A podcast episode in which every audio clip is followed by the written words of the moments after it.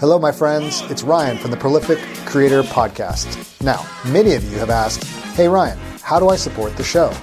Well, I finally listened. Starting today, you can subscribe to the Prolific Creator Plus on ACAST Plus for $3 a month. That's less than a cup of coffee. No apps to download and listen wherever you get your podcasts. Get access to the entire archive of Prolific Creator awesomeness over 160 episodes going back to 2017. Yes, that's right, my friends. A plethora of information and inspiration, tips, tricks, and interviews to get your art and work into the world. Remember those ads? Say bye, bye, bye. Wait, there's more. For $5 a month, you can get access to the full Prolific Creator experience. This includes the full archives, early access to episodes, listener Q&A, book and movie reviews, and interviews not for the public. And perhaps any other awesomeness I might do on the microphone. Sounds awesome, right? Yeah, it does, Ryan. If you want to listen for free, you'll notice the last 50 episodes or so will always be available wherever you listen to podcasts. Remember, by subscribing today, you don't have to download any new apps and you can simply keep listening on the podcast platform you prefer. Cool. Okay cool. Thanks for your love and support in advance. Simply click on the link in the show notes or on my website, and it'll take you where you need to go. Now, on to the show. The following podcast is an exclusive presentation of Project Entertainment Network. The Prolific Writer Podcast, episode number 52. Chuck Buda stops by the show. Yeah, that Chuck Buda, and he's back again. Let's go. Welcome to the Prolific Writer Podcast, where speed's the name of the game. Follow an indie author and publisher and his guests as they share inspiration, tips, and advice on writing fast, writing often, and writing well, so you can do the same. Here's Ryan. Well, hello, hello, hello. This is your prolific writer podcast host, Ryan J. Pelton. I am so pumped, so glad you are here, my friends. Prolific Writer Nation, episode 52. Chuck Buda is going to be on the show in a little bit for a second time. He has become our Justin Timberlake of the show. He's on number two, round two. And I, I wanted to have Chuck back on the show because first, he's just a fun guy. He's a he's a great guy. We have great conversation. Just one of those guys. You just easy to get along with. Lots of fun.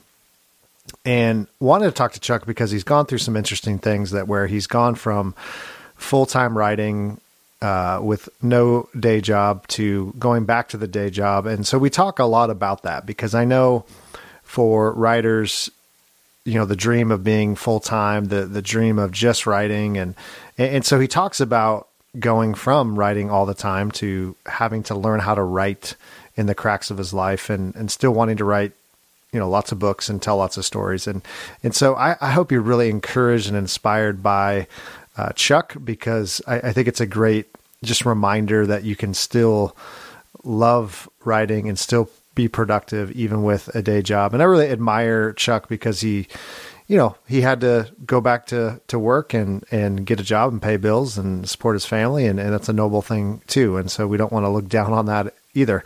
And, uh, and so we have a great conversation about that. So hope you really enjoy that. Just a couple things as we, be, I should say, before we get into the interview is as always, we are sponsored by subculture and corsets. One thing I do know, if you are listening to this in December, is that Christmas is around the corner. And so subculture corsets and clothing is our sponsor. And today, anytime, if you go online, go to their website, subculturecorsets.com, put in the prolific writer and get 10% off your next purchase. They have all kinds of cool stuff men's clothing, women's clothing, steampunk, gothic, retro, corsets, you name it. You can get no other than our prized leader of the Project Entertainment Network, Armand Rosamilia. You can get his books there. You can check those out. If you're in the Jacksonville, Florida area, go check them out. They are just off I 95. You can or for most of us, probably not in the Jacksonville area, go to their website, subculturecorsets.com, get 10% off. Just type in the prolific writer at checkout and they will take care of you. So make sure to check them out. I am doing well, uh, cranking out the words, working on some things. I have, I feel like lately it's just been a lot of editing. Um, I don't love editing. It's not my favorite thing to do. I like writing. I don't like editing, but I have some projects in the works and, uh, some of you have known I've been working on a couple children's books with my son, and we are in the process of editing one of those and finishing up another one of those. I'm also working on a book on the craft called The Prolific Writer, and I'm really excited about this project.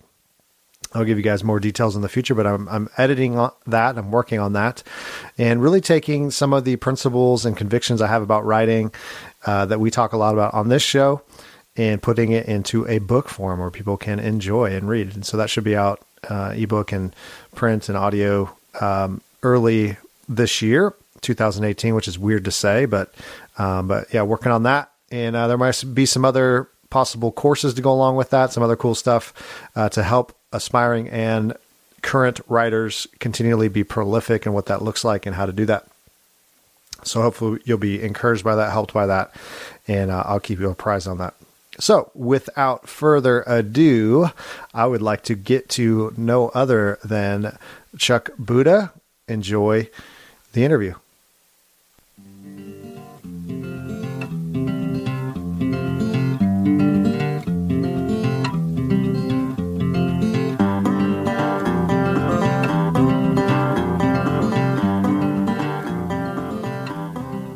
Welcome everybody to the Prolific Writer Podcast. This is Ryan J. Pelton, and today I am privileged to have on a second time guest, Chuck Buda. And I think this is our first show that we've actually had a return guest. So that's pretty exciting. So I say hello, Chuck Buda. Well, hello to you. And uh, I appreciate it. I think the privilege is all mine. And um, by the way, I am a big fan of, of this show, and I think Jake Bible uh, was on twice. But but if I'm if I'm on in if I can be mentioned in the same breath as Jake Bible, then I, I'm I'm excited with that. So, well, now actually to go on to to go correct that is actually those are greatest hits episodes, but that is not a new episode. Those are oh, it wasn't. No, those are reworked episodes. So Ah. Um, he was one of the first I had on, and so I wanted to, you know, people kind of forget about the early episodes. So I'm like, you know, 50 episodes in, so I had to share some of the love. So this is an I, actual, I, actual second interview. first show.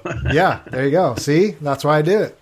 I've done that a couple times now. Just kind of replayed a couple couple interviews just because people missed them, or you know, the quality wasn't as good, or the sound sounded weird. So I I redid a little bit of it, but. uh so Chuck uh, is a horror writer, and uh, and I wanted to have Chuck on because I, I love. Um, I'm going to start bringing on guests again because it's been not quite a year, but um, a lot has happened with Chuck, and um, he's written more books, and some other things have happened too. And and I love hearing just kind of your journey and where you've been and what's gone on, what you've learned, kind of the ups and the downs, because.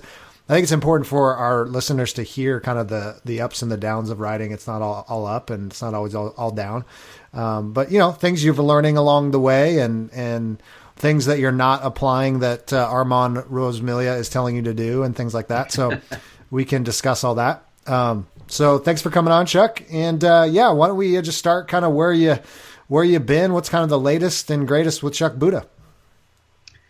What's the latest and greatest with Chuck Buda? Well, uh, last time I was on the show, yeah, it was about a year ago, I guess, and um, you know we had talked about. I was on a a really devilish pace of uh, publishing about a book a month, um, which was crazy. But at the time, I was unemployed, so uh, you know I had lost my job a few years back to uh, corporate downsizing or right sizing or outsourcing, however you want to say it. And um, I had always had a dream of becoming a professional author. And uh, I was a closet author. You know, I, I, wrote since I was 12 years old, and but was too afraid to put it out there in the real world and be judged um, but when I lost my job, I, I, finally said, all right, well, you know, I actually have a chance to chase my dream now. So let's do it. And that's what I did. And um, so I was on a torrid pace and I was loving it, um, loving life and really living through the stories in my mind. And, um, but then reality struck. And uh, it, you know it was time to pay some bills. so as as much fun as I was having, and I was making money, but um, definitely not enough to pay the mortgage and, and all my other obligations. So. Um, and the market had turned, and I was able to find work again. Well, I, I guess I should be clear. I never stopped looking for work, um, but I was definitely enjoying my life as a full time author. And um, you know, the worm had turned, and I, I found another job and uh, got some paychecks back and was able to make good on my mortgage and some other important payments and uh, got financially back on track. Um, but the writing definitely suffered, you know. So uh, my torrid pace washed away. Um, I was still writing, but obviously I could not crank out uh, as much work as I had been accustomed to um, being a full time author. And Armand, uh, who co-host the Mando Method podcast with me um, about writing, you know, the, the, ins and outs of writing from a novice and a, um, a, a veteran's perspective. He kept laughing at me and teasing me on the show and offline. You know, of course, that you know you're not going to be able to keep this up. It's it's too crazy. It's crazy. You know, mm-hmm. you're you're going to burn yourself out. I'm like, no, no, no, I got this. I got this. You know, I'm a workhorse. I can't sit still. So uh, for me, it, it was it was really a matter of not only fulfilling my passion but um, keeping busy. I just can't sit on the couch and watch Jerry Springer as much as I love that show. Mm-hmm. Um, so you know, he had warned me, and he said, "I can't wait for the day when I told you so." And and sure enough, that day came, and I, I was singing the blues to him either on the show or offline. And you know, oh, I can't crank out all the stuff that I, I wanted to, and I have all these stories that are lined up, and and so he told me so, and uh, so reality struck. So, mm-hmm. so yeah, so it, has been different uh, the last uh, eight months or so. I'm still writing, um, you know, still putting some stuff out, but the the pace has definitely um, calmed down, and uh, it, in a way, it's good because it's forced me to adjust. Uh, I think at the beginning, I was just throwing stuff up very quickly and not spending any time on marketing or honing the business side. So it was all it was all craft. Mm-hmm. And um, you know, as as anybody who who puts stuff out there knows, it's that that's one half of of the authorship. The other half is getting out there, selling it, and um, letting people know about you. And and I was definitely not good at that. I'm still not particularly good at it, but I've gotten better. So. Uh, mm-hmm. The slower pace has forced me to improve on the business side. So, but it's been fun. It, it's it, and like you said earlier, um, Ryan, it's been a journey, and uh, you know anybody who who is interested in writing knows it, it's never about the destination because uh, the day that we're all Stephen Kings or um, J.D. Robbs or somebody like that is few and far in between, but people still do very well and and live happily uh, with their writing craft. It's just uh, everybody has to find their own pace and their own journey and and so mine has shifted a little bit but but I still love it. Every day I pinch myself that that I'm finally doing uh, what I've always dreamed about. Uh-huh. well I think that's great. I think your story is interesting because usually it's you know talking to people and saying what's it what's it been like to transition to you know full-time author as opposed to essentially writing full time to not writing full time and and you know what what's that been like? And so I want I want to dig into that a little bit in just just a moment um, but you, you, know, you said said something interesting just about craft and about growing the craft, and I, and I think you know for a lot of writers, I remember Hugh Howey years ago saying, you know, his goal was to write ten books before he'd ever even start marketing anything, and uh, he actually, you know, Wool hit pretty. Um, I don't think it was quite book ten, but you know, Wool hit and he, he, became this best selling author and didn't really have a chance to do that. And it kind of just took off without really any marketing, which is always nice. But um, but but there was some I think some um, lessons to learn there is that really at the beginning is we're not really that good. I mean, you know, you can read my first novel; it's not very good. It gets okay reviews, but um, but you know, you're learning how to how to actually start a book, finish a book. You're you're learning about dialogue and story and and all this kind of stuff.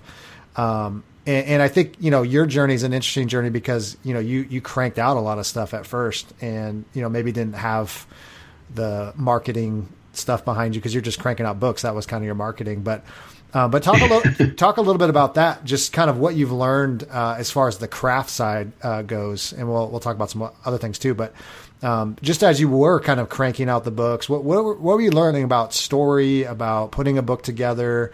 You know, even things that maybe you didn't do well at the beginning, it, it kind of figured some things out. Um, how are you kind of learning from those those experiences? Um, yeah, that's an that's an excellent question. Craft wise, I've I've become, I think, better over time uh, accepting my voice, and not that I wasn't accepting of it, but uh, I, I think a lot of times when not if you're a closet writer if you've been writing all your life, I don't think you push to have somebody else's voice. But what I found uh, once I started to publish my work was I, I was forcing myself to sound like X author or Y author as opposed to being myself.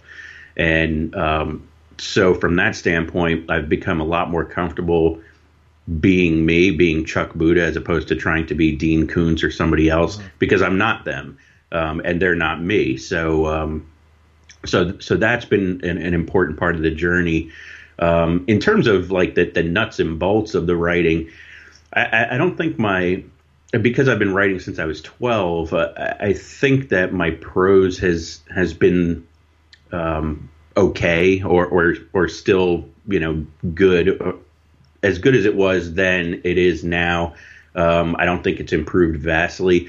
Um, I, I, have gotten tighter, I think, in terms of um, some of my word choices and the structure of, of the sentences and the paragraphs. Mm-hmm. Um, but in terms of uh, my progression with telling tales or plots, I, I think I've always kind of had a knack for that just because um, I'm a natural liar. mm-hmm. I got into a lot of trouble as a kid, so I found, uh, and that was probably my the way I developed my gift at an early age was I just uh, I learned to tell lots of stories.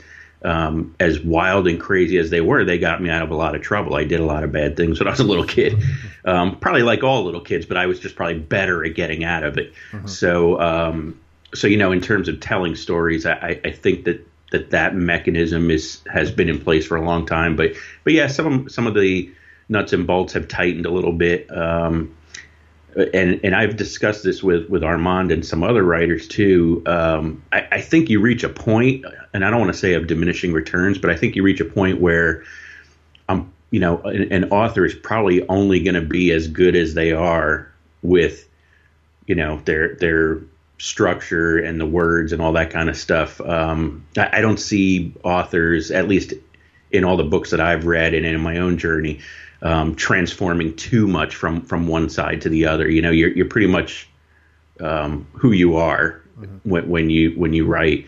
Um, but I, I, have gotten better, so mm-hmm. I, I, think the pacing um, of my stories has has improved a little bit.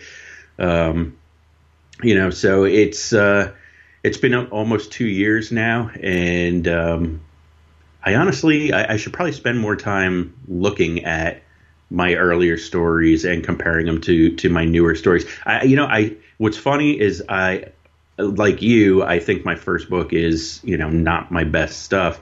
Um, and I still get a lot of good feedback on that book. Mm-hmm. That that people are like, oh, you know, what you did here and what you did there, and it always surprises me because, um, you know, when I'm at conventions or book signings, I, I, tend to push the newer stuff because I feel more at ease and more mm-hmm. comfortable with who I am as an author and and I try to um, not hide, but almost like brush aside the the older stuff because I. I guess in fear that somebody might find out that you know I started sometime. Um, sure. I, I, wasn't always you know who I am today, and uh, but people still still come back and, and say that they like that first book. So mm-hmm. I don't know.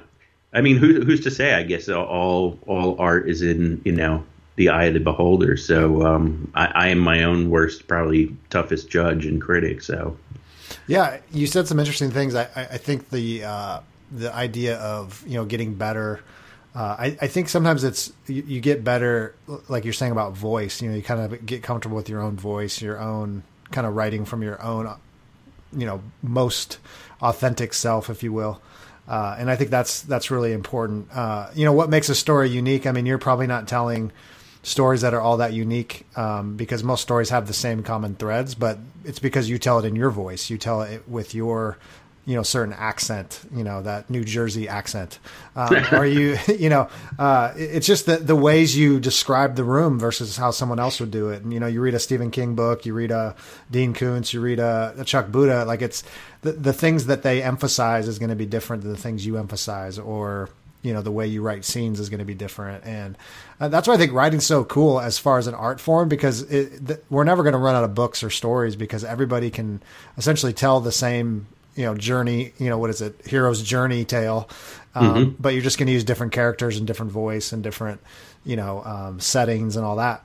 And, and and that's what's what's what's fun. Um, because I heard uh, I think it was Jake Bible you know when he came on like, almost a year ago uh, he was just saying he's like you know I asked him well how do you write in sci-fi and how do you write in you know more um, you know, he's writing a zombie book or whatever it is. And he's like, well, essentially it's just telling the same story, just with different characters in a different setting. I mean, it's not, you know, cause I was like, well, did you do like a bunch of research for the sci-fi? He's like, no, not really. Just, it's like zombies in space. I mean, you just, you just gotta switch it up and change the characters a little bit. And, you know, I mean, that's a little overstated, but, um, but you know, yeah, it is interesting how, you know, what does growth look like? What is, uh, you know, are we are we getting better or worse? I don't think it's that. I think it's sometimes it's just how we tell the story is better. You know, it's tighter, mm-hmm. like you said about you know pacing.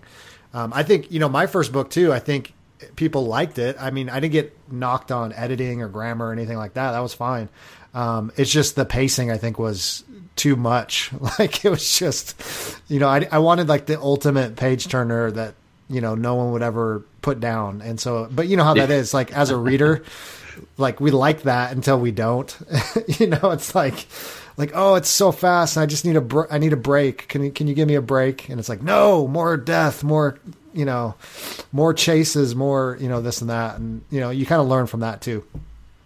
Yeah, and and I, I like to you know my, the knock on me. Well, it's a self described knock is is I like to write my horror um, with a thriller's pacing. So mm. I, I like to keep it as as a page turner too. And I started out very much um, hardcore page turner, mm-hmm. and whereas I think my pacing has, well, it's tightened.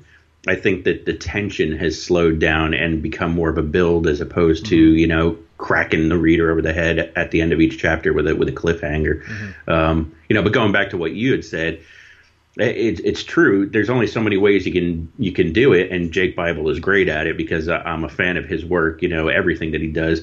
Um, but it, you know, think of music. It's the same notes and chords, but you can go from Vivaldi to Metallica to you know mm-hmm.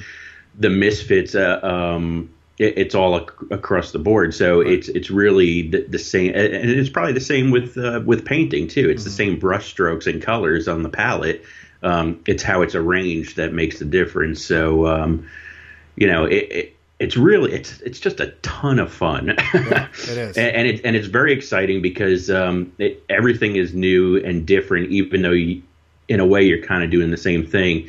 And I'm really looking forward to challenging myself in the future um, to try and do some different stuff. So.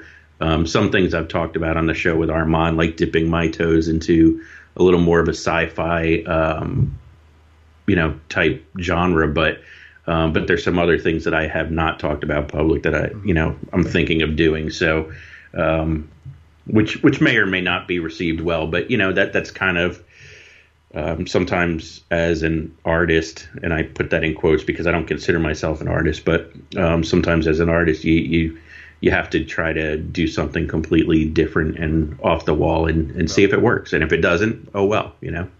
Yeah, I think that's the the joy of writing. I mean, it's the the fun of being you know stretched sometimes. You know, writing something that's just not maybe it's not comfortable or it's not maybe something you don't read or.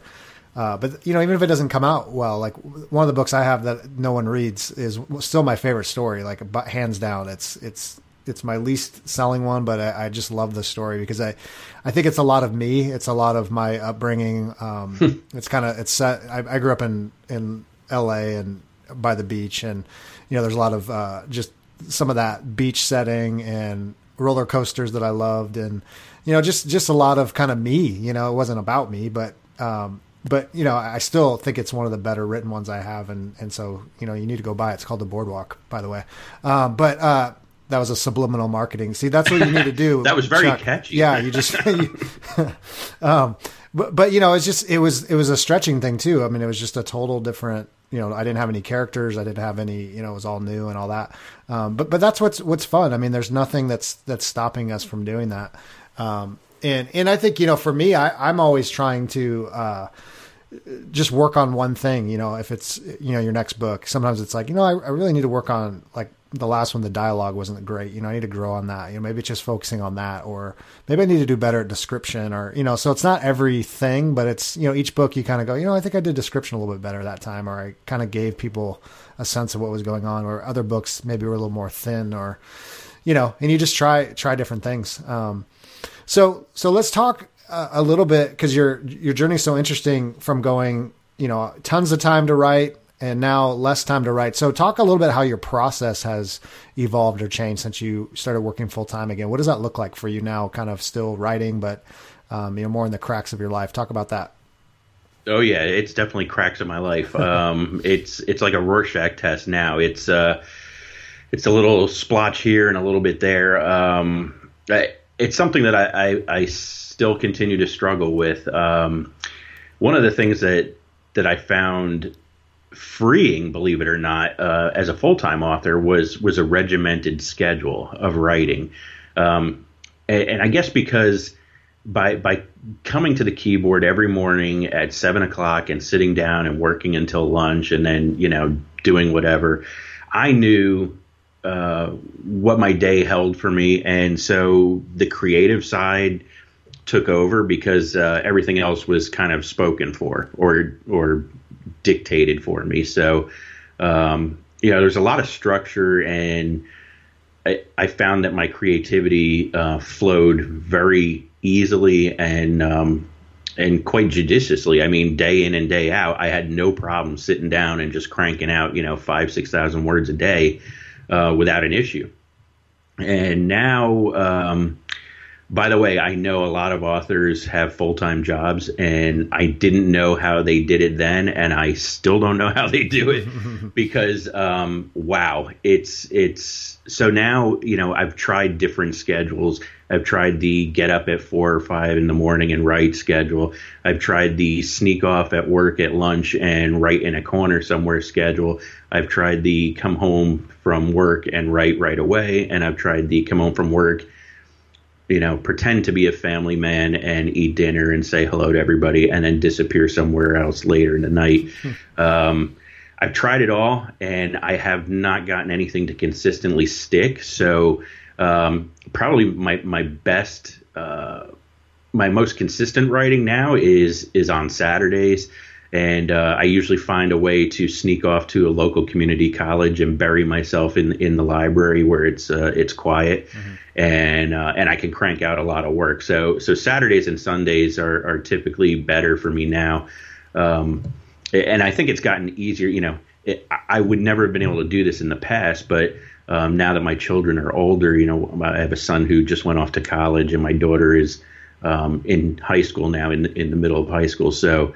Um, they're much more self-sustaining. So my, my the level of uh, busyness on weekends and activities that I have to show for people around uh, has curtailed. So um, so it affords me that luxury of being able to kind of catch up on weekends. But yeah, my, my Monday to Friday um, is a mess. So it's kind of catch as catch can and um, there's there's no real rhythm and and it causes me to struggle. You know, I got to be honest. I I do struggle um, not only with the consistency but with that with the creative flow mm-hmm. Be- because um, because I am snatching moments of time here or there I find that uh, I have to work a little harder to to get the creative side of my brain to show itself um, because it's still stuck with the problems that I had at work or you know whatever that's going on in the household here so it's uh it's it's been tough but it, it, it's um it's interesting. Uh, I'm still getting words in, but um, definitely not to the level. You know, I, I, was cranking out about a half a million words a year without a problem, and Um, this year, I'm probably going to hit like 250. So I'm I'm at half of I'm half Chuck booted this year. oh, he's such a hack, Chuck. Too. I mean, quarter of a million words. I mean, what are you, a girl? I mean, come on, you're a Jersey guy. That's unacceptable. Well, Um, you know, it, Armand used to laugh at me because I would show him my charts where I had 1.8 million words. you know, I was going to get done each year and how I planned to do it, and um, yeah, so uh, Armand's had a good time, I think, Yeah. um, showing me reality little by little as Right. I, as I progress through this. Now, Armand's a little bit of a hypocrite though because he did, you know, publish 45 books in a year. So, you know, he, he he's got to, you know, maybe he's, he learned from that, but uh, you know, he can't he can't with a clear conscience say, you know, I told you so because he's he's been down that road too. Well, he does. He does remind me though too. He he says, you know, the reason that we do this show is so I can tell you all the things that I screwed up on, so you don't do the same thing. Right. But just like kids, as you know, as a father, mm-hmm. the kids want to learn on their own. So I go, yep, yep, yep, yep. I'm Yeah. I'm not going to do that. And then what do I do? I go out and do that. It's Yeah. Exactly what our kids do when we say, don't don't touch the stove. It's hot. Oh, yeah. They're still going to touch it because they they want to find out themselves. I do I do the same thing. Yeah. And and we don't trust most of what Armand says anyway. So, you know, we try to I would never admit that. yeah, take it with a grain of salt. Um, no, no, it is. It, you know, and you, you, you have to. You said you said some things, some interesting things because you know you have to kind of experiment with what works for you, and obviously you're still trying to figure out kind of what what's the best time to write. And uh, I just wrote something recently about. I reflected on. I, I did a NaNoWriMo this year, and uh, you know, one of the things I realized was I was kind of fighting. I, w- I was getting really tired in the evening. That's usually when I write, and uh, I just kept doing it anyway. Even though I was just like, I, why am I doing? I'm like not getting any words. It's just is horrible. I'm like slogging to get like 800 words or whatever. And instead of trying to sh- switch it up, I just kept fighting it. You know, rather than trying the morning or trying over lunch or whatever. Um, and so you know, sometimes you just have to kind of experiment, kind of know your season of life, know when you have time. You know, like you said, Saturdays or Sundays might be best in a library somewhere. Um, but I'd be curious, how have you, uh, now that you've transitioned a little bit, as far as like deadlines, are you setting, still kind of setting uh, deadlines for, for projects to kind of say, well, I know I don't have as much time, but I'd still like to get this book out by this time, this book out by that time, or is that kind of out the window too? Oh no, I I uh, I still have my spreadsheets and my Gantt charts and everything that says you're going to get a book out every month. Okay. you know, I may not publish it, but but my goal is to finish a book a month. Um, it's an epic fail, and uh, I will go out on record and say that. You know, I I I've gotten better with accepting my lot in life with this newer pace or slower pace. Um, but even though I, I've accepted it, I don't like it and I fight it. Um, you know, again, I, I'm a workhorse. It's just the way I've always been. And uh, to me, you know, I'm always going to try and put in 12 hours of effort, um, even if it's only two hours. So uh, it kills me inside um, that that I can't crank out that that level of of production. So. Um, no, I, I still have the goal of doing it because you know I, I go back to my old days when I was like a huge Tony Robbins fan and and all those guys, and I'd listen to those audio tapes in my car and stuff, and um, you know I, I would rather shoot for the moon and miss and and land on a big star somewhere than um, you know shoot for something that's five feet away uh, and miss. So. So I, I still have the the big, hairy, audacious goals, but I I am not even close to hitting them, and I'm not going to let go of those goals. I, I'm going to continue to to push and fight because that, that's kind of who I am. You know, I'm a fighter. I, I like to I like to force myself into um, difficult situations and uncomfortable places, and it's just something I'm really good at. I'm I'm not a uh, I'm not a smooth person, and uh, it's it's just the way I'm built. So um, you know, I, I continue to to push myself, even though um, I know I'm not going to hit that. So uh, I, I think I will, though. See, somewhere deep down inside, Ryan, I I do believe I'm going to crack this nut, and I'm going to still be able to crank out a book a month and still have a job. I truly believe that. I haven't found it yet but I, I'm not letting that go. I, I- it's I, I believe it's going to happen, and um, mm-hmm. I'm just going to keep trying to till I get it. So, well, and I think it's you know it's it's not it's not I would say it's it's doable. I mean, I, have had people on the show. It's you know um, a NaNoWriMo a month, and I, I think it's doable. And I, I, think you're saying something really important. Years ago, someone told me, and it changed my life really as, as far as writing goes. Uh, you know, think like a publisher, not like a writer. And I didn't know what he meant at the time, but now I understood what you know. He said you you have to have like a production schedule. You have to have a publishing schedule. Um, and I love what you're saying about you know spreadsheets and goals and things like that because I think what happens with a lot of writers and, and I think honestly why they peter out is because you know they work on this book for seven years they they never finish it but it's because they really never set any deadlines they don't set any goals. I mean it's it's making that shift to say you know I'm a I'm my own publisher I'm my own you know um, business of of writing and this is my business and I have to set goals. I mean no no business in their right mind would say, No, we don't have any goals, we don't have any deadlines, we don't need to ship anything. Um, and still having those goals in place even with the full time job is is essential. Uh, because I found even in, you know year to year I, I don't always hit my goals. I mean most years I don't. Um, but I still get those books out there because I have those things written down. Um, mm-hmm. Now I may say, oh, this year I'm going to do seven, but I only get five. But I, know if I didn't have any of those things written down, I'd probably maybe get one. Um, so it's it's it's just that that constant. You know, you have these projects, you have these ideas, you have these stories, and you know, and sometimes you you, you even have to say, "Hey, we're only going to live so long, and we have these stories we want to tell, and we want to get them out there." And so you know, just kind of winging it or just kind of, oh yeah, if if, if time if life slows down, well, life never slows down. Um, you know, maybe we'll get there. But but I think you're saying something really important is just keeping that grind, that publishing attitude, even with you know limited time. Is uh, you'll be amazed how much you do actually continue to to to crank out. Um, you know, I, I, love what like Dean Wesley Smith's doing. You know, with writing in public and and he, he shows he's like, hey, I work I work seven eight hours a, a, a day with another job, and then I write, and here's how much I produce in a year, um, and it's a ton of stuff. Um, so so it is doable. I think. Um, you know, it, it's just a matter of kind of finding what works for you and and what uh, what your goals are. I mean, don't don't tell Armand you're saying all this, but um, you know, uh, he knows. He he yeah. laughs at me all the time, and and I wish I could take credit and and and say Ryan that that my goals and all that is because I'm thinking like a publisher. uh, it's it's exactly the other reason that you had mentioned. It's because I have so many damn stories in my head that I just want to get out before right. I croak. Mm-hmm.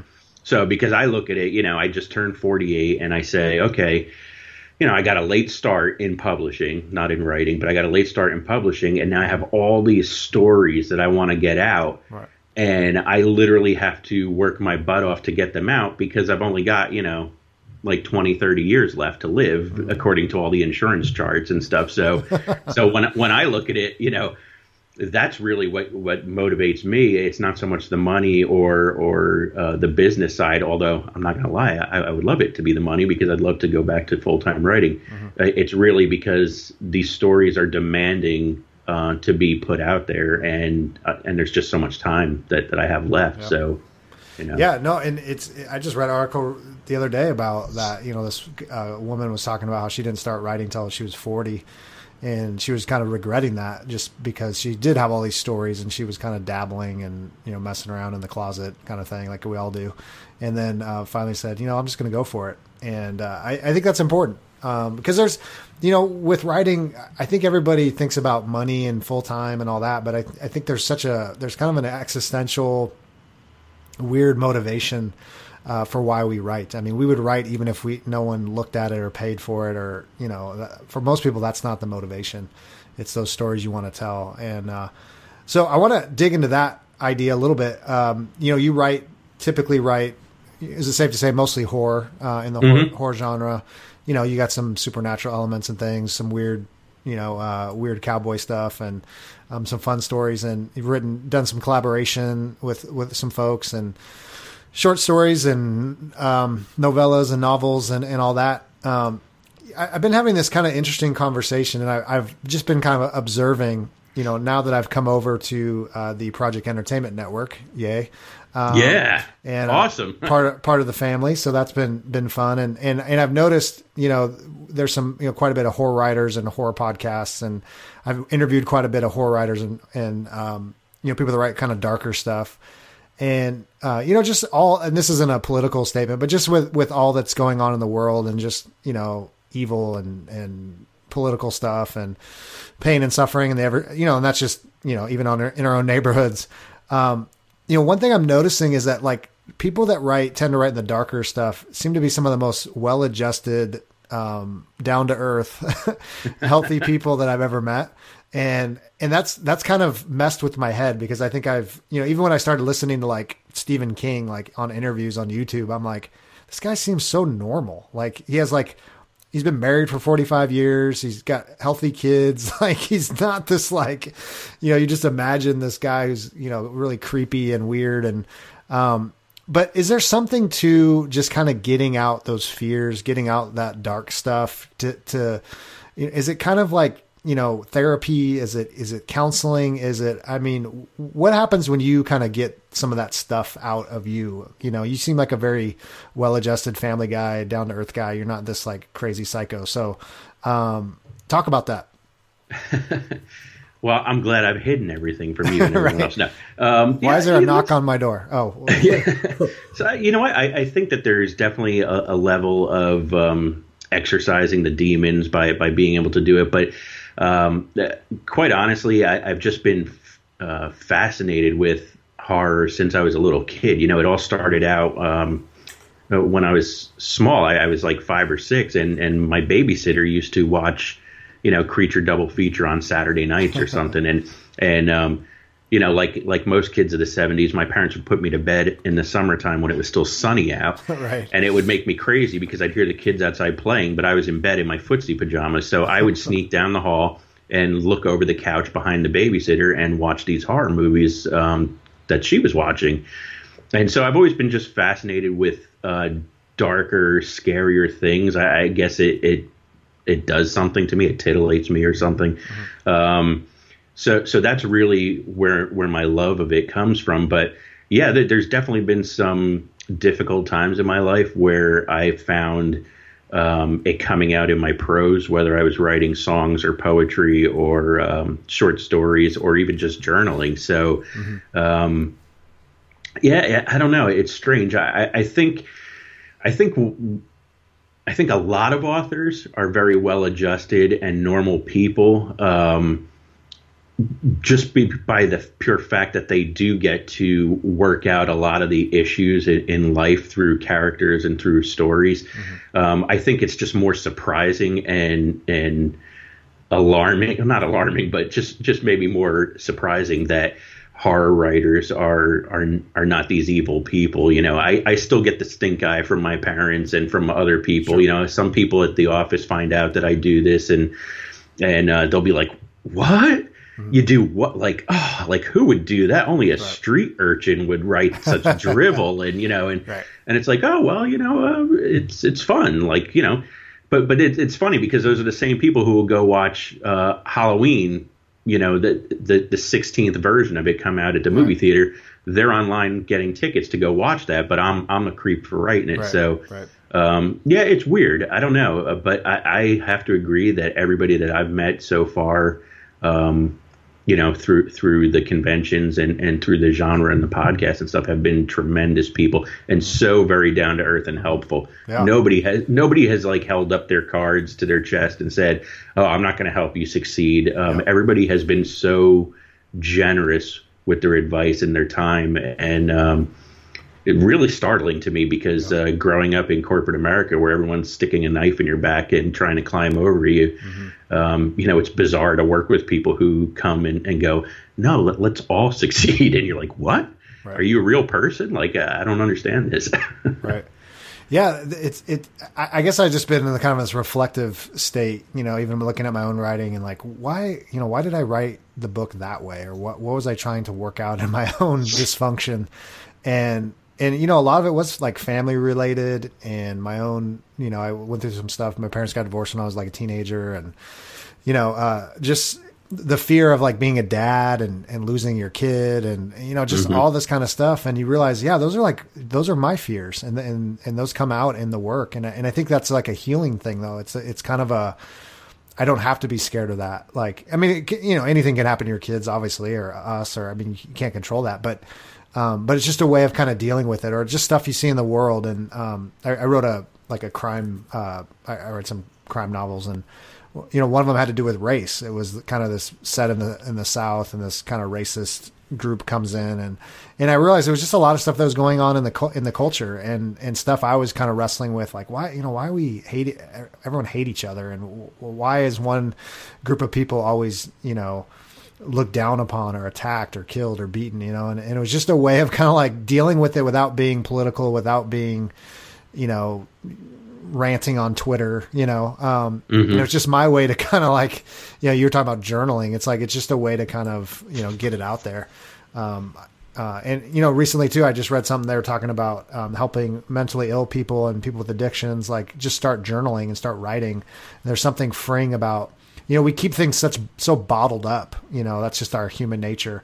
You know, or it's or it's well, it's just easier to watch Netflix and not deal with my own pain um, Right. is is just to start writing that out, like how you really feel and how you really, you know. And I know for men especially, it's not easy to do because we're we're definitely not wired that way naturally. We always want to, you know, be tough and put on the facade and all that. But, um, but yeah, there's just something to that. Um, and so yeah, just as I've been interviewing all these authors and around writers myself and and just talking to people, I'm just really really encouraged by you know how writing is such a it just does so many things for people in in good ways now granted there's a bad seeds and all all those things and like anywhere in the world but um but yeah it's a it's an interesting conversation Now, is it okay if I turn the interview on you? do it Okay. So, um, that being said, even though we work out some of these issues and stuff, doesn't putting it on paper and putting it out there, even though it's through fictional means, doesn't it scare the crap out of you? I mean, that, that that's really why I wrote quote unquote in the closet for so many years. You know, I was still writing all that time, but I was so afraid that people would know who I was or figure me out or you know that somebody would find fault with me or judge me. And and that's really why I you know it took me extreme pain of not having a job and not having anything to do really no hope left to, to live except to finally go after my dream to, to do it um, to, to rip off that band-aid and allow myself to be vulnerable to the world. And but I still get scared by that. And doesn't that scare scare you to death? Like that, that you know you're you're putting yourself out there.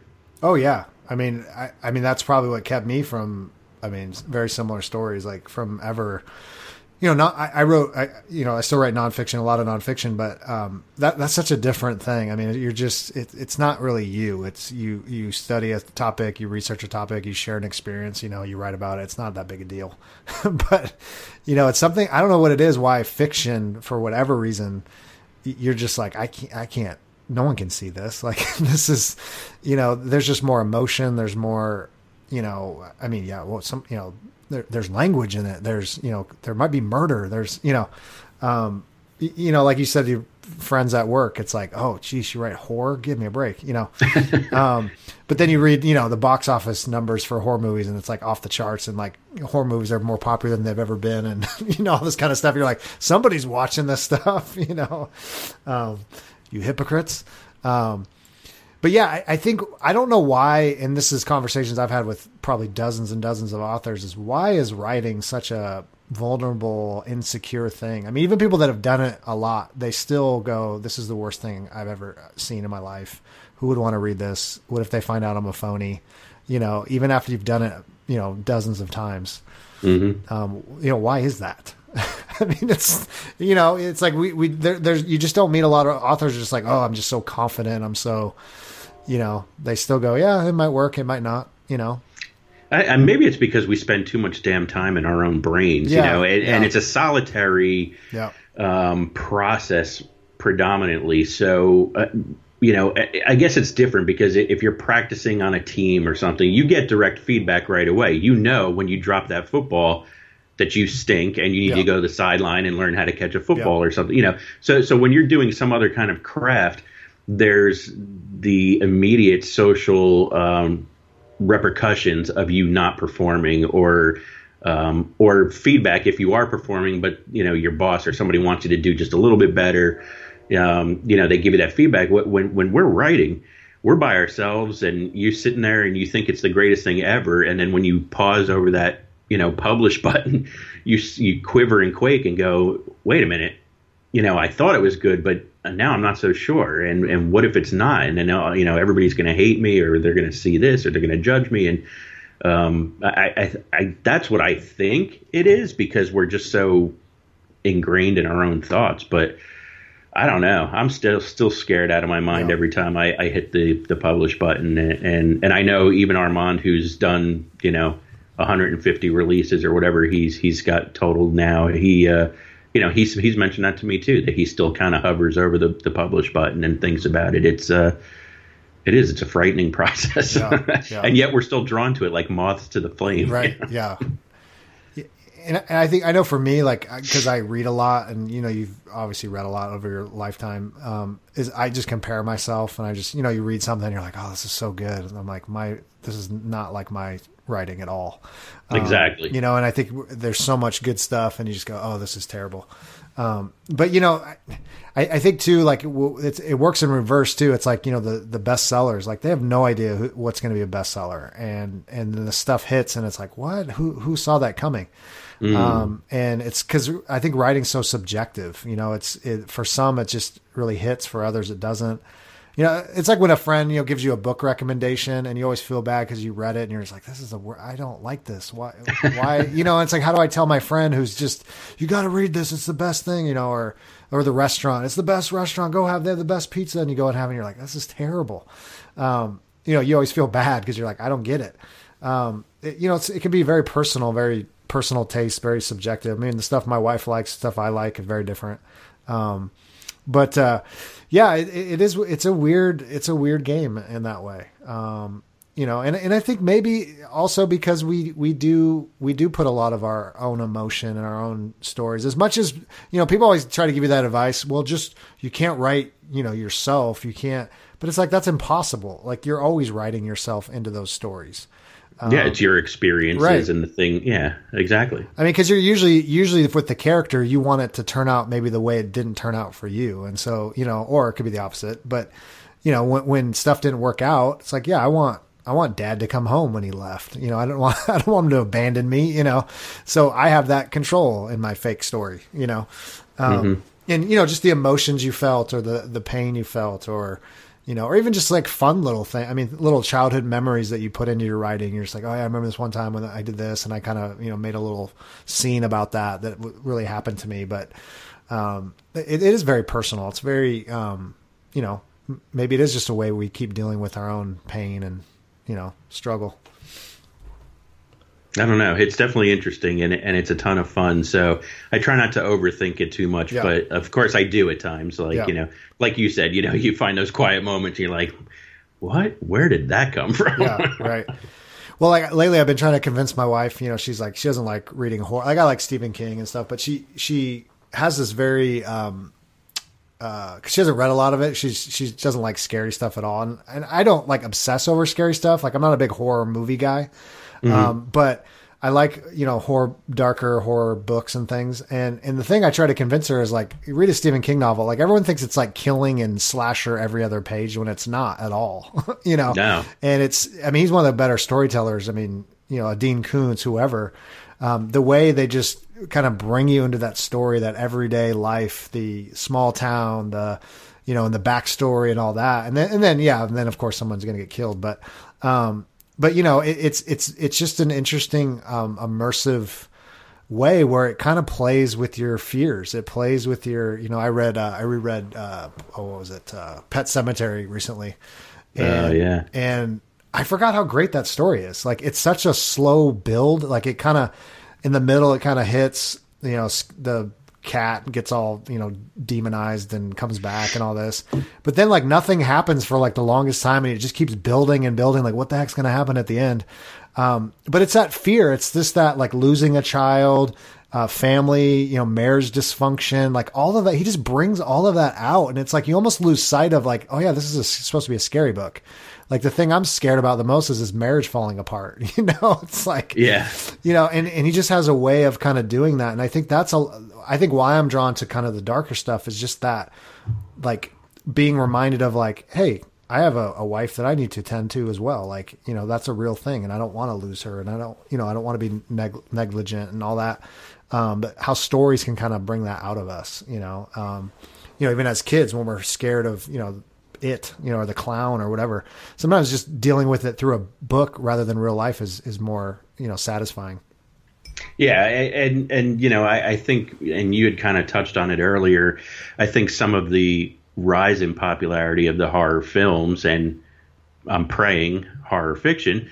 Um, I, I, think is just because of you know the the stuff that you see on the the 24 hour news cycle and um, the YouTube videos and everything else. I, I mean, it, life is scary, and I, I think you know we're all the the the rubbernecker that goes past the car accident on the road. You know, we all want to look. We we don't want to admit it, but we all look.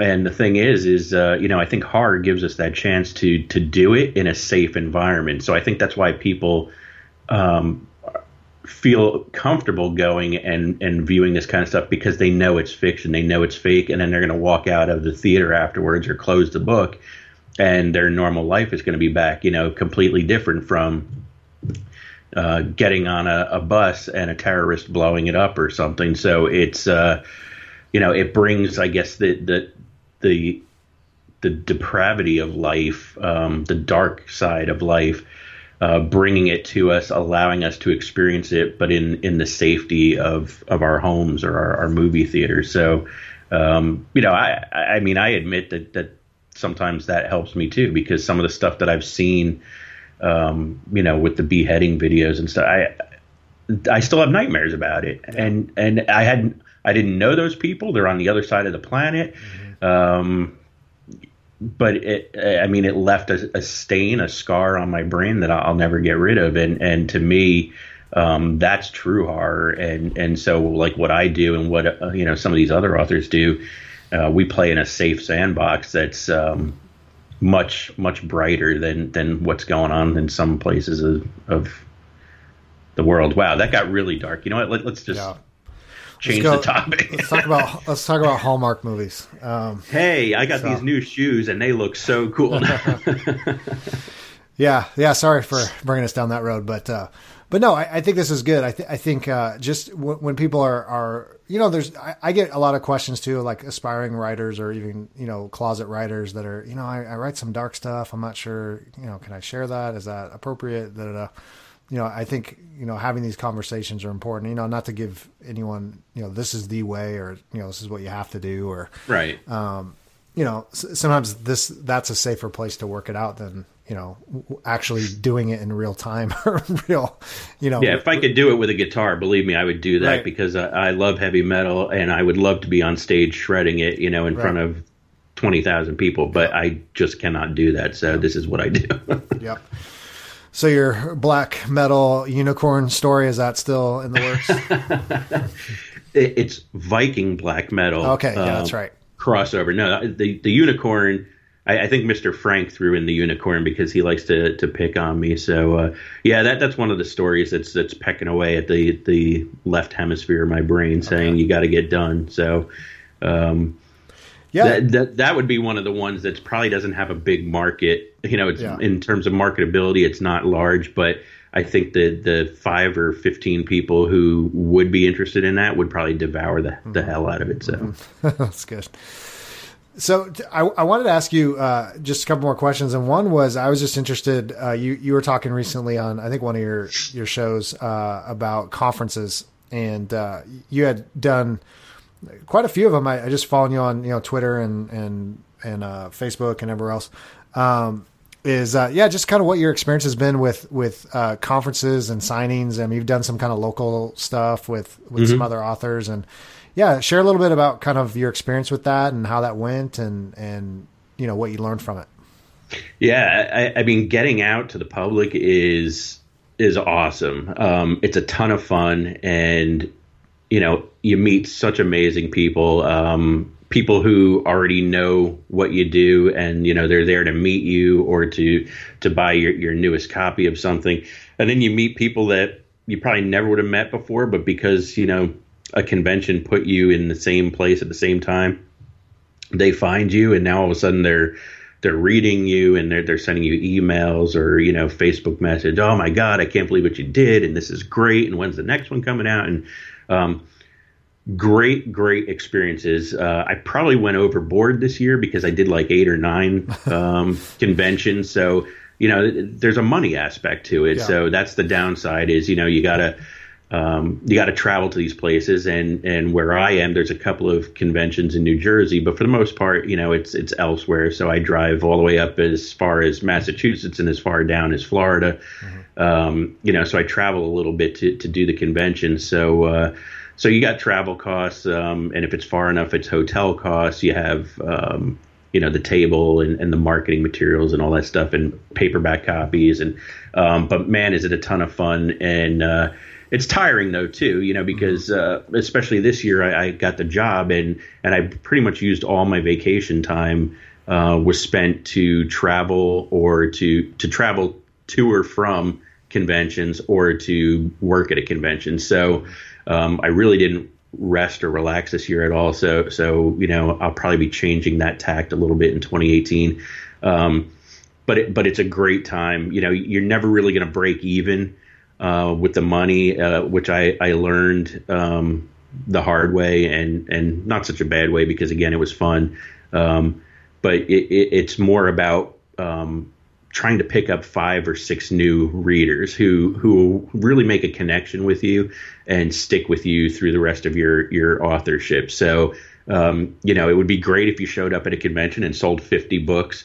Um, but the likelihood of that, you know, and, and the people actually sticking with you and reading your other series and your other novels is probably slim. So, you know, you just try to make that connection with a handful of people and and um, and take it from there. And then the other stuff that we did is uh, we had learned from actually Armand had started this. Uh, I guess it was not. It was last year. He had done a book signing in a microbrewery um, in his hometown in New Jersey. He actually came up here and um, and did a, a microbrew uh, book signing, and that that was actually the first time I had met him in person. So we had been corresponding via social media and email uh, a little bit before that you know, and I was telling him how much I loved his shows and I liked his writing and blah blah blah, and and he was like, oh, I'm going to be in New Jersey, so you know, come out and meet me or something. I was like, all right.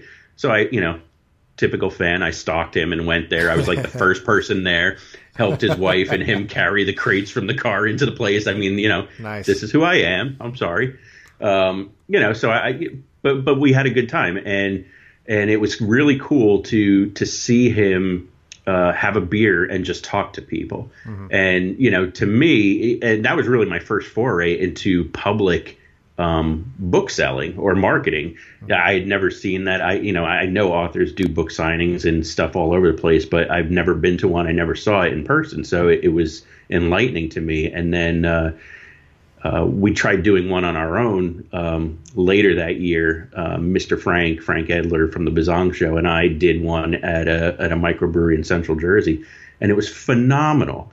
Um, we sold a buttload of books. Mm-hmm. A ton of people showed up. The place was packed. We drank our faces off and uh, just had such a great time. And we actually had a couple of other authors show up um, that I was fans of because they're in the area and they they saw it on social media and they showed up. I mean, it was just awesome. So then, then the Beers and Fears book tour uh, was conceptualized, and, oh. and that's when Armand came back to New Jersey earlier this year, and we actually did. Um, what was it like five nights in two weeks mm-hmm. at five different breweries and again it was great we sold a bunch of books um, different parts of the state got to expose ourselves um, you know in terms of what we have and uh, what we can offer, and and met some new people and uh, and had a great time. And so we continue to do that. Um, you know, I kind of have my little standing group of, of buddies, um, Frank Edler and, and, Tim Meyer. Again, they're, they're local authors, and uh, and the three of us do a lot of conventions and, and these breweries together because, uh, quite honestly, now at at first it was because we were too scared to do things alone and we were trying to team up but now we just love to hang out with each other and mm-hmm. you know we're t- constantly texting and emailing and talking and stuff and uh, now we do it because we're selfish and we just want to hang out with each other and oh and if we sell some books that's great so um, sure you know, so so we have a blast and and it's a lot of fun. Um, those are a lot more economical because a lot of times uh, what you do with the microbrewery is you reach out and you say, hey, I want to do this. You know, I'm going to bring my friends and family and, and fans here, and they're going to buy your beer, and you know, just let me have a table to to sell my books. And if right. somebody wants to buy it, that's fine. If they don't, that's fine. Um, you know, and, and, it doesn't work. You know, half the breweries won't won't even answer you. The other half, uh, well, here I'm going to be like uh, weird math because I have three halves. Okay, so one third won't even answer you or respond to you. Another third will say you can come, but you got to have like a full out event, and we're going to cater it, and it's right. going to cost you this. And then the other third, which are the the really fun ones, will say, yeah, just show up, and you know we'll give you a little table or a little area, and you can do what you want, and and we show up, and it doesn't cost anything, and you have a great time, and you meet people and sell books, and and you know our friends and family come and they drink with us. So it's kind of like a big block party everywhere we go. So it's uh it's a lot of fun. So uh, so yeah it was a very busy year uh, sold a lot of books that way but it, you know it's it's very tiring it's very time and money um, you know it, it takes a lot of money if you're going to conventions if you're just doing the microbreweries it's nothing but um, but the other thing that you know I look at and, and I've talked with Armand about is uh, just exposure. I mean, it's great for local exposure, um, or and when I say local, you know, I'm not only talking about the microbrews in New Jersey, but I'm talking about the conventions on the East Coast. So I'm, mm-hmm. you know, I might be a big star on the East Coast, but does anybody in Oregon know who Chuck Buda is? Does anybody in Seattle know? You know, probably not. So, um, you know, so kind of what I want to shift and, and do differently next year, if I'm a real businessman, is figure out how to um, gather that same exposure and pick up four or five new readers in some other parts of the country without having to fly across country and do you know specific events i mean if if i can i will without a doubt um, because i love the face-to-face interaction with people but uh, you know it, it's just logistically and and and um, you know difficult so so probably trying to figure out other ways to to get that kind of national exposure without having to travel so much. But mm-hmm. um, so we'll still do stuff in 2018, but it'll be uh, scaled down. T- you know, I, I kind of figure that it'll be um, maybe every other year or something. I'll go crazy and do all kinds of public events, and then take a year to step back and mm-hmm. Um, pay off some of those debts, and mm-hmm. you know, um, put my money elsewhere. You know, in terms of ads or, or other types of things. So mm-hmm. that's great. No, I, I, think you know public, you know, face to face, you know, old school kind of marketing. It still works, um, you know. And again, you can't reach the masses, but you know, one person goes, "Hey, I, I, like, I met Chuck. He's a good guy. I got his book. Oh, I like it. You should check it out." And, you know, that kind of spreads. Um, I think we we we minimize that, you know, and, and also I've I've heard you know yourself included, like you know, you meet someone at a conference or workshop or something, and you know, all of a sudden you're right, you're part of an anthology, you know, or they invite you to come and speak to some people about writing or you know that happened to me once. It was just a random invitation. It was like hey do you want to talk about writing? and da da. And you know that wasn't planned. That was just just a networking thing. It was just real life relationships. And i think you know those can be really valuable. You know you we're, we're so in tuned and inclined to online stuff that we forget about like there's real humans out there. And uh and like you said you know just building friendships and having a good time. It's not all about just selling you know it's also about you know these guys you get to hang out with and enjoy their company and and you can't put a price tag on that too. So yeah, so, yeah. and and I wouldn't even have you know all of this stuff that I've been involved in with with Project Entertainment and and with Armand came from me meeting him in person. I met him in person, and then you know um, that kind of ramped up our discussions. And and I never said, "Hey, take me under your wing and help me." I mean, that man completely did it on his own accord and said, "Hey, I want to help you. Let's do this stuff." Mm-hmm. Um, and then and then I saw him at a convention in Virginia, and then that's when he came to me about the Mando method. He's like, "You know, I really like you, and let's do this." And I was like, "Wait, you want to do something with me? You know, I'm a nobody, and you're somebody." And uh, you know, like you said, I mean, all those connections, and uh, you know, I've been able to meet Brian Keene, and then Brian Keene asked me to en- interview Edward Lee and Wrath James White. Are you kidding me? Mm-hmm you know, and that came from meeting him at a convention because I had never had the opportunity to talk to Brian before. So um, it, it, it's just, and it's not only the networking there; it's also networking with fans. I've met some truly amazing people um, who I, am still friends with, you know, mm-hmm. and it's I never would have met them if it weren't for going to the convention and showing my book. So it's um, you know, it's a good time, and it's definitely well worth the the the effort. Very cool. Well, hey, Chuck, it has been a, a, a privilege, and uh, it's great having you on the show. And uh, thanks for coming on and uh, kind of giving us a review and an update. And so, tell people kind of what you are working on right now, what you got coming out, or what you just had come out, and also where people can find you. All right. Well, uh, people can find me on Amazon. Um, you know, look up author Chuck Buda or chuckbuda.com. Um, I'm all over Twitter and Instagram and that stuff too. And uh, recently, I am part of the Middletown Three uh, Metal Apocalypse um, anthology that just came out. It's Jack Wallen's zombie anthology, and it's it's got like all the top names in, in zombie authors in it, um, and then me.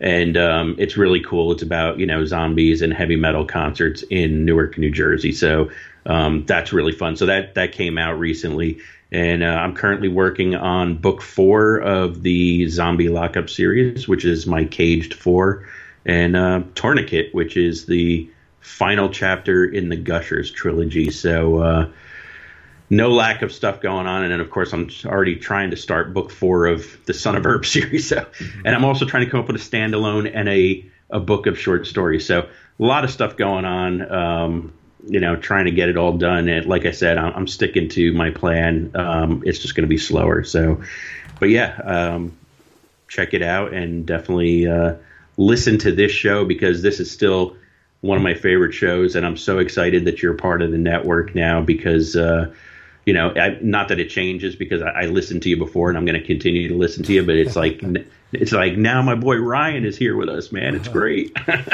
Yeah, well, I told Armand, hopefully I don't bring the quality down. So, you know, thanks no, for, no, no. for having me. But uh, no, thank you for that. Uh, no, thanks, Chuck. I, I really appreciate you being vulnerable and just sharing your ups and downs. And you're going to help a lot of people just by coming on and, and checking in. And uh, yeah, I look forward to doing our shows together on the same network. So yeah, check out uh, Mando Method uh, as well. And you'll love that show. I, I love listening to it too. I learn a ton from it and uh, all the Project Entertainment Network shows. There's a ton of them. We can't even keep track anymore, but uh, I know they're there's they're all over the place, and there there's something for everybody. So so check those out. Well, hey Chuck, you have a good one, and thanks for coming on. Thanks for having me, Ryan. I had a blast. Well, there you have it. Prolific writer nation, Chuck Buda. Thank you, Chuck, for coming on the show. Go check out Chuck's books, chuckbuda.com. He's got tons of stuff out there, tons of stuff coming. If you like the scary stuff, the creepy stuff, the stuff that keeps you up at night, go check out Mr. Chuck Buda, our friend from New Jersey. We are so glad to have him on. I just loved his story, his vulnerability, his honesty of the, the challenges of going from full time writing to writing in the cracks of your life with the day job and just what that looks like and learning how to kind of transition into that. And, so thank you, Chuck, for coming on and, and, helping us and encouraging us and helping us get those words on the page. So thank you for that. Go check out subculturecorsets.com. Get 10% off the prolific writer at checkout. They would love for you to do that. We would love for you to do that. Go check out all the new shows on Project Entertainment Network. There's a ton of them and uh, all kinds of stuff faith, pop culture, writer shows, you name it. There's all kinds of stuff. So go check that out. Project Entertainment Network. We're so thankful to be part of that family. And I just have one thing as we close out our program and our episode and our show today is Prolific Writer Nation. Go get those words on the page. I'm Ryan J. Pelton, and I will talk to you real, real soon.